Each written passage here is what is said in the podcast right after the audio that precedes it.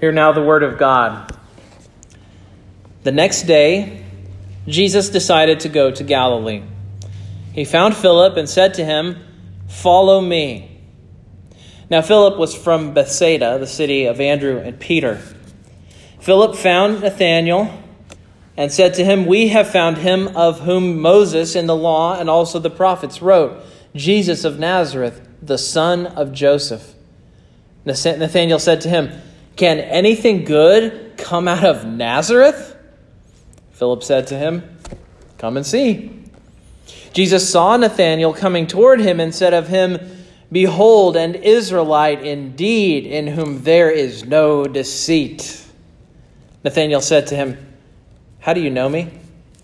Jesus answered him, Before Philip called you, when, I, when you were under the fig tree, I saw you. Nathanael answered him, Rabbi, you are the Son of God. You're the King of Israel. Jesus answered him, Because I said to you, I saw you under the fig tree, do you believe? You will see greater things than these.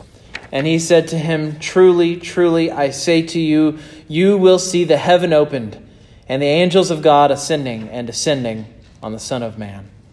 Thus ends the reading of God's holy, inspired, and inerrant word.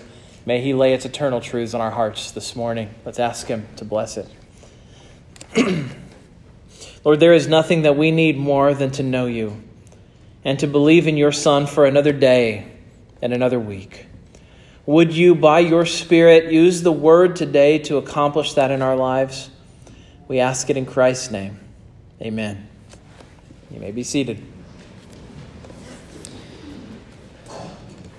Uh, if you think about all of the relationships that you have in life, uh, I think that if I asked you, are your relationships important? You would say, yes, yes. All the relationships I have are important to me. Um, but at the same time, I wonder if I asked you, which relationships in your life do you know totally changed your life the minute that they began? I wonder how much smaller that list would become in each of our lives. For me, it would be my wife and children. Uh, it would be my, my childhood friend Matt. And then I know there are other relationships in my life that are important, but I'm not sure there are any that had changed the direction of my life like those people. And maybe your list is bigger. Maybe you're a better friend than I am. Maybe that's why my list is so short. But um, this morning, though, we meet two men who, without, I think, a hint of controversy, it is safe for us to say that they absolutely have one of those life changing moments. They begin one of those life changing relationships here because nothing in their lives is ever the same again after they meet Jesus.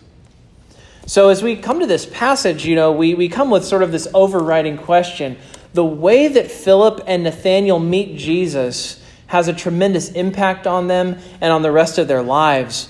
The question is this Jesus already called Andrew and John and Peter last week. But what do we learn for, about being disciples from the way that Jesus calls these men here this morning? Well, first this morning we meet Philip. And Philip is from the same city as Andrew and Peter, uh, and we met them last week. And in the passage, it tells us that Jesus goes out and he finds Philip personally and says to Philip, Follow me. Now, this is what I think is interesting about Philip. The way he gets called is different from the way all the other disciples were called last week. Because you probably, maybe remember that last week the other disciples started following Jesus because of other people. You had John and Andrew. They started following Jesus because of John the Baptist's testimony. And then you had Peter, who came to Jesus because his brother Andrew brought him to Jesus. And so everybody last week came to Jesus through somebody else's invitation. And by the way, uh, I've pointed this out in the past, but statistically speaking, the new people that, that come to church come because someone they know invited them. They usually don't come because they, they saw an advertisement. They usually don't come because they, spur of the moment, just drove past and decided to come. They do sometimes. Uh, they statistically come because somebody they know invited them, because they had some connection with somebody in the church, and that person was the one that invited them to come. And so they started to come. And if you look in your own life, you'll probably realize, hey, that's why I started coming, or that's why my parents started coming. You had some connection with somebody there. But this is not the case with Philip. With Philip, Philip doesn't fit the pattern. And Nathanael, who comes later in the passage, doesn't fit that pattern either. The question is this What does this show us today? Jesus goes, he finds these two men himself, he doesn't use anyone else to accomplish his purpose. And when you compare this passage with what happened last week and how they came to Jesus, Rick Phillips points out two things, two things about being a disciple. The first is this conversions can be unique. Conversions can be unique. Um, we see this. Conversions are not one size fits all. There are things that make conversions stand out from each other, sometimes very radically. Sometimes conversions are very, very different from one another. And if we went around and asked each of you, how did you come to Jesus? How did you become a believer in the first place? You would have a very different story than potentially the person sitting immediately right next to you. Um, because there are just things happening in your life maybe sometimes crisis moments that sort of drive you to the Lord and you say, I need something more than this situation to find my security in. Or maybe you just grew up in the church and you've just known the gospel since you were young. Those are very different, very different conversion stories. Um, and first, though, um, uh, one of the things that I think you probably, maybe you know this about, about me, and and my wife, at least when we met, we were going to Christian college together. And we had an evangelism class together, I think, right? Uh, it was an evangelism class, and we were supposed to share our conversion story with the class. And my, my wife's conversion story was very different from my own. And mine was very by the books, literally, just kind of I read books. I saw that Jesus was true, and I believed in him. My wife's was very different. And when we first met each other, we didn't like each other. She was annoyed by me. She was annoyed by my uh, square conversion story. And, and I was annoyed by her super emotional tears and stuff when she told her story because that's just not me. And boy, you'd think, well, one person at this school I know I'm not going to end up with is her. And she was probably thinking the exact same thing about me. And that's, that's why we're together today because we annoyed each other and just kept it up for years and years and years.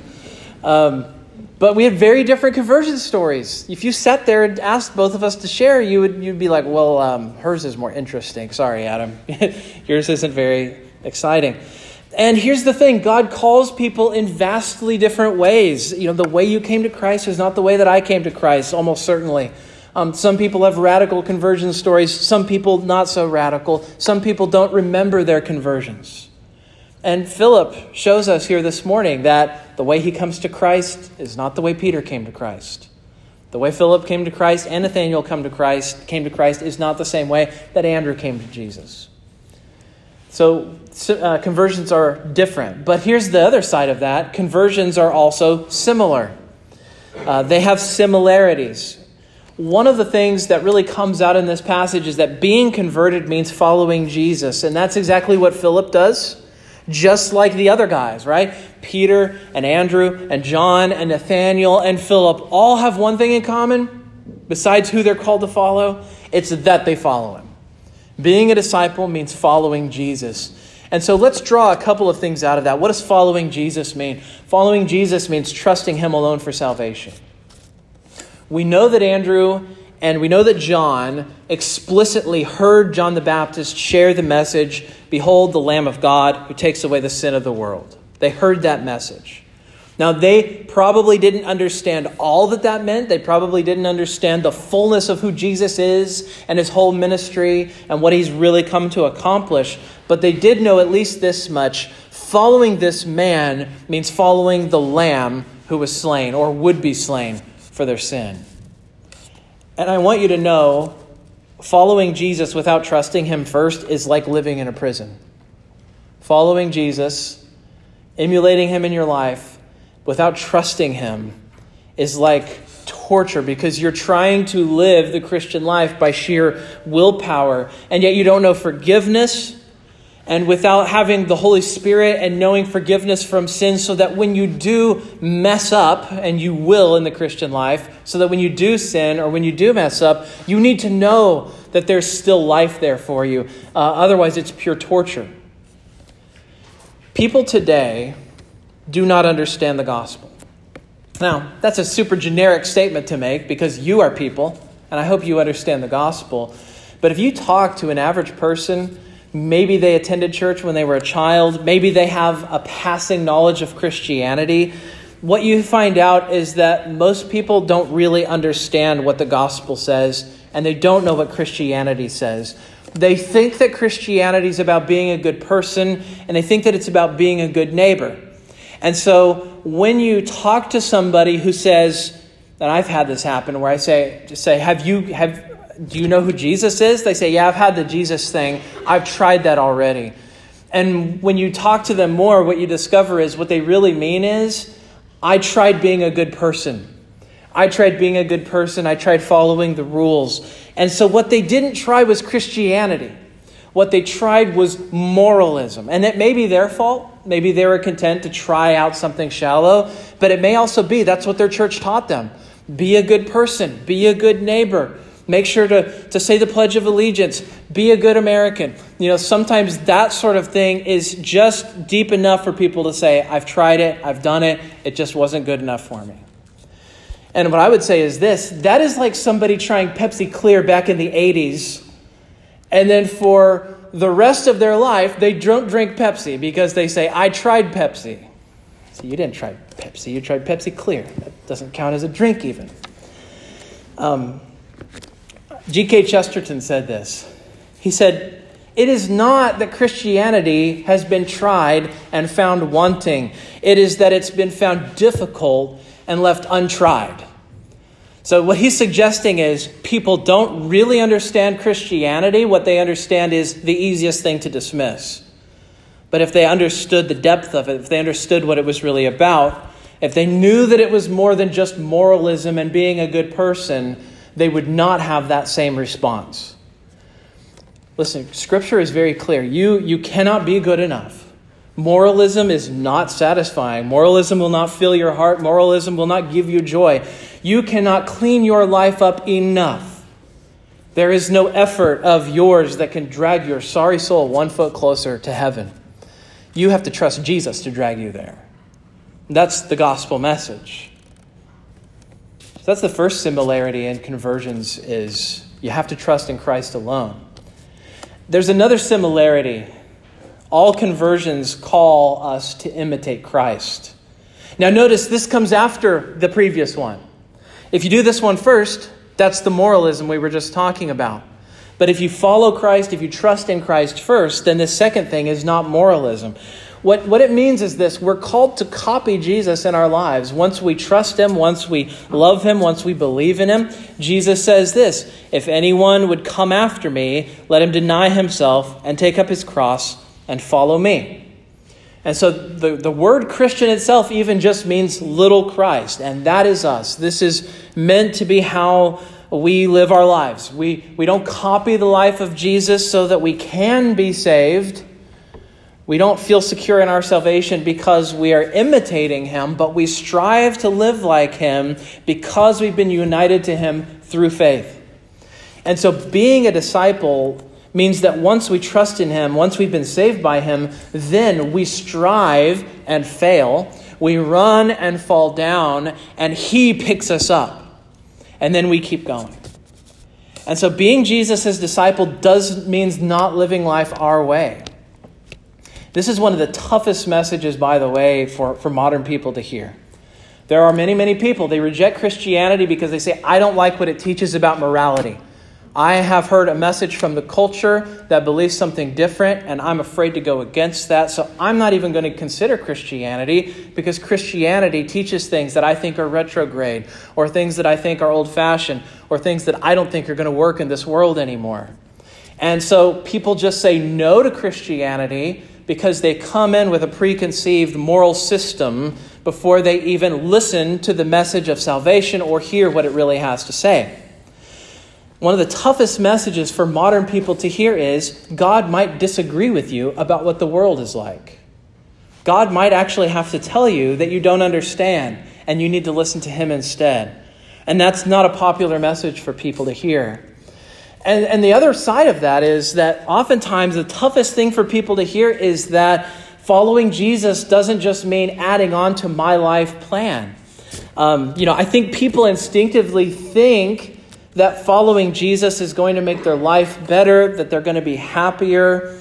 Um, they think that following Jesus means life our way, just happier, um, life our way, just more fulfilled um, life my way, the way I've always pictured it, maybe with just less difficulty or less sorrow. And so the blueprint we have for our own lives sort of planned out is I have it all planned out. I know what my life is going to be. All I need is just something to make it less empty feeling.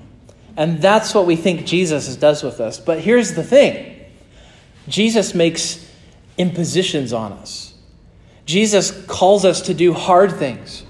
He, he calls us to do things that He would do and maybe that we wouldn't do. He asks us to do things that not only rub us the wrong way, but that we would never pick otherwise.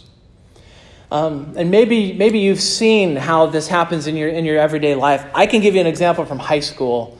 Um, when I was in high school, there was a girl I was interested in. And she was not a Christian, and I had just become a Christian maybe six months before. I was very interested in her. I told my friends, I said, hey, there's this girl. She's not a Christian. What do you think? I said, ah, before you say anything, I have a plan. Missionary dating. Missionary dating. What do you think? She's not a believer yet, but she will be once she gets to know me and once I make her come to youth group with me, you know. Her whole life's going to turn around. And they just shook their head. They said, Adam, you have a terrible plan. I said, Why? They said, Because the Bible says that you're supposed to be with believers. You're supposed to have relationships with believers. And certainly, what if you what if she never became a Christian and you decided to marry her? You'd be going against the Bible. Bible says you're supposed to be equally yoked. And so they came to me with this news. I didn't like hearing that. I didn't like hearing that, that Jesus calls me only to have a relationship with a believer. Here's this girl, she's available. She's not a believer. What's so wrong? And what I saw was that Jesus does indeed push against our life plans and say, no, you don't get to do life your way. You're going to do life my way. And they were right. And they were good friends for telling me that. And a good friend, by the way, does tell another friend when they're on the wrong path and they're going to do that. But Jesus was imposing upon me a plan that I had, and he was telling me that I didn't get to do life my way, that I would have to do it his way, and it was for the better. Being a disciple means set aside the question, what will please me today? Instead, it means asking the question, what will please God? And oftentimes the answer to that is not the same as what would please me. So, what God does is this He, he intends to turn over our priorities. He turns our priorities upside down. What did He say? He said, Whoever would save his life will lose it, but whoever loses his life for my sake will save it. What's He doing? He's calling you to die to yourself, He's calling you not to have your life blueprint. He's telling you to follow His blueprint instead. Have you changed tracks in your life? Have you switched off from following your plan to following his plan? Have you, have you become a disciple of Jesus? Have you relinquished your life to him and said, I'll live life your way instead of my way? Because if you're a disciple, that's your calling. That's what he calls you to. And surely, if you asked an experienced Christian here, they could probably give you examples of the way that life God's way has not looked like life their way.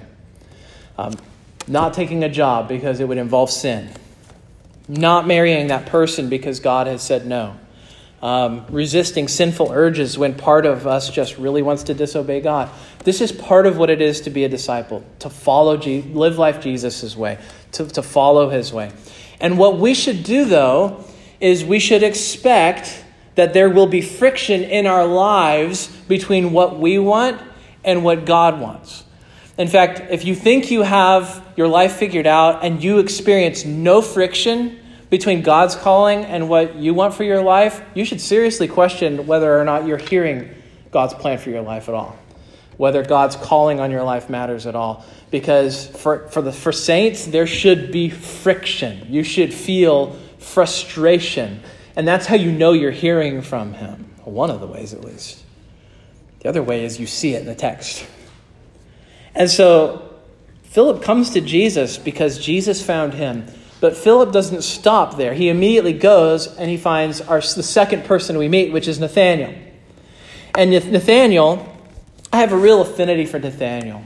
And, and the reason I, I have an affinity for Nathanael is, you know, we always talk about Simon Peter as if he's the big mouth. You know, we talk about Simon Peter as if he's the guy that is, is the exclusive disciple who puts his foot in his mouth. And here, I think Nathanael totally outdoes Peter. Um, as far as first impressions go, you can't have a better first impression than what happens here, um, at least from a social perspective. Look at what happens. Philip comes, he, he tells Nathanael about Jesus. He says, He's from Nazareth. And Nathanael 100% makes a prejudiced statement about Jesus because of where he's from. Nazareth, nothing good comes from that place. Right? He, he says this, uh, I think the implication is he says this away from Jesus. Uh, this is the sort of thing you do not say to someone you're about to meet, right? This is not the thing, the way that you talk about this person. And I bet you can relate to this. You ever have conversations with people that are not really for public consumption. You know, you, you said it, and it was for this person to hear. It wasn't for everybody to hear. You know, uh, maybe you, you, you joke around with people that you're really comfortable with, and so you sort of you sort of uh, you know you loosen your tie a little bit around them. And I kind of think that's what Nathanael does here. You know, he, he knows Philip, he has he seems to have a rapport with him, and so the first thing that comes to mind is, oh yeah, Nazareth, that place is trashy. Nobody good comes out of that town. And, and, and Philip, Philip gives him a wonderful answer. He says, Can anything good come out of Nazareth? Come and see. He, he, he basically says, This is the second time now that someone's been told in this book to come and see Jesus. And there's a lesson here, even in this response. And the, the response shows us Jesus can stand up to scrutiny. Um, in fact, unlike you or me, the more Nathanael looks at Jesus, the more impressed he's going to be with him, the more impressed he's going to be with his life, with his teaching, with everything about him. The more he'll see that not only was he prejudiced against Nazarenes, but that something good can come out of a bad place. And you could zoom out and say the same thing about earth, by the way. You could see the angels saying, Earth? Can anything good come out of earth? and yet here they are. Here Jesus comes. And of course, as he starts to approach Jesus, he finds out that through the either because he had good hearing or because maybe he wasn't far away, or through the power of the Holy Spirit, one way or another, Jesus heard Nathanael's comment.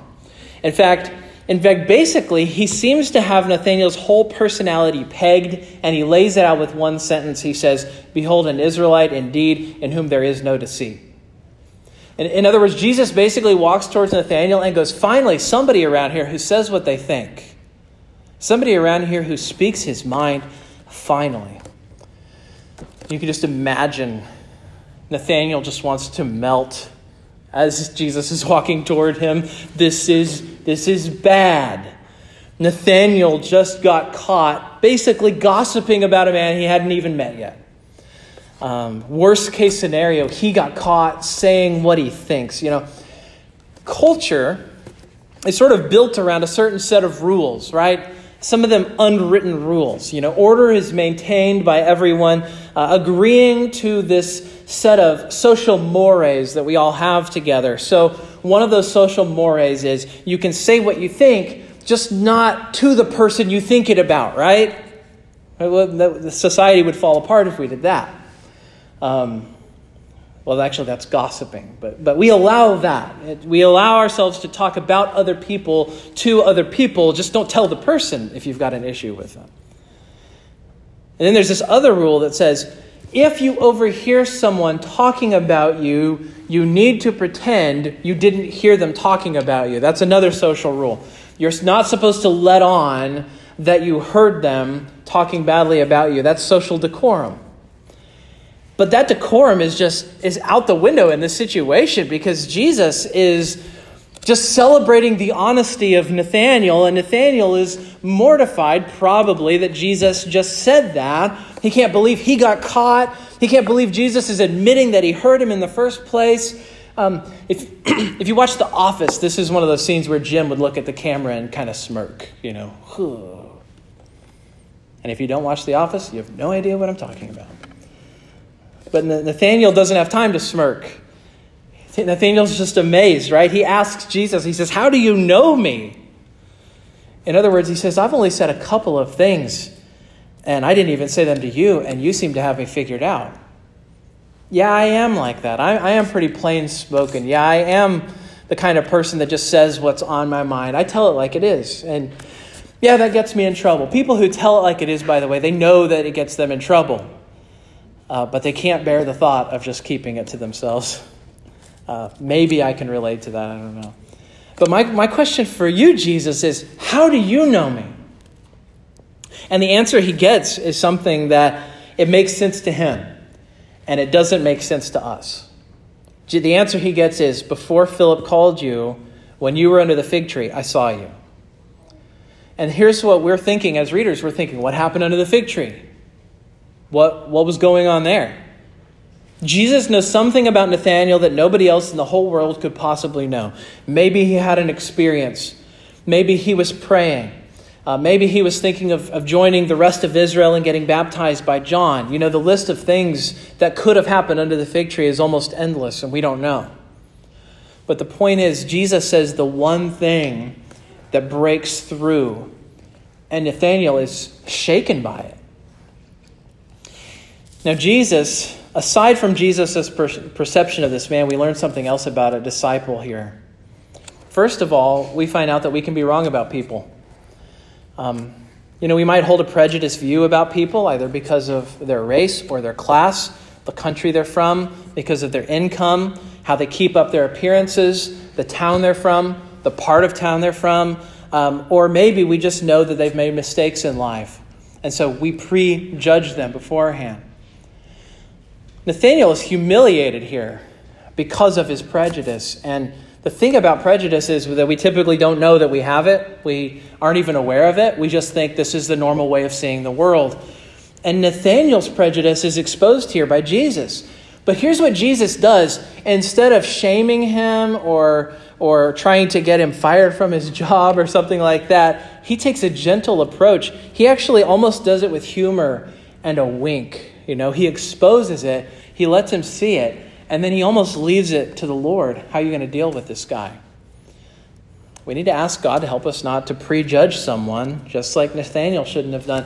You know, have you ever thought to yourself, this person doesn't want to hear the gospel? I've decided in advance if I told the gospel to this person, he wouldn't want to hear it. How do you know that? How do you know that? Didn't you know that the if the apostle Paul could become a Christian, there's literally nobody that you could prejudge whether they're going to respond to the gospel. We need to ask God for the same grace that Nathanael needed here. But, but we also learn something else. God decided to send his son to a place that really wasn't very respectable, didn't he? Uh, he sent his son to Nazareth. He didn't send his son to, to that Nashville, you know. He sent him to the boonies, not New York City. Um, he sent him to the swamplands, not to some populated metropolis. Um, he was from the place you tell your friends not to go on vacation. You know those kind of places? I grew up in one of those places, you know, the sort of places that, that they're forgotten by politicians, they're forgotten by big corporations. And maybe you grew up in a place like that too. But the plan of Almighty God was to send his son to that place, to the forgotten place, to the, the faraway corner that nobody's thinking about, that's not on anybody's mind. And that's because that's his pattern, that's his way. He uses the forgotten, unwanted things of this world. Think about Paul in 1 Corinthians 1:27. God chose what is foolish in the world to shame the wise. God chose what is weak in the world to shame the strong. Nathanael gets shamed here. And he's, he's one of those wise people who knows where great leaders come from, right? It isn't Nazareth. At least that's what he thinks. And so, even in the moment, and even in the way he calls Nathanael, God is sanctifying this man almost before he's even had a chance to start following him yet. What does he do? He exposes in him something that needs to be put to death. What I would say to you, Christian, is expect that in your own life as you follow Jesus you don't always feel better about yourself. Sometimes you end up feeling worse about yourself and seeing things in your own heart that you didn't know you had before, and you don't like it very much what you see. That's part of being a disciple, hearing things and seeing things about yourself that you'd rather not focus on. Now, finally, though, the, the passage takes a turn. We encounter what I'm going to call the ladder. I have the least catchy outline I've ever had here this morning. Philip, Nathanael, the ladder. This is nuts. Well, um, you might say, why would you even call this part the ladder? If you read the narrative, you don't even see the word ladder in it. Well, um, I'll show you, but first look at the text. Remember, Jesus has just blown Nathanael's mind because he saw this moment under the fig tree. But then Jesus says something to him. He says, Nathanael answered him, Rabbi, you are the Son of God. You are the King of Israel. And Jesus answered him, Because I said to you, I saw you under the fig tree, do you believe? You will see greater things than these. And then he says this Truly, truly, I say to you, you will see heaven opened and the angels of God ascending and descending on the Son of Man.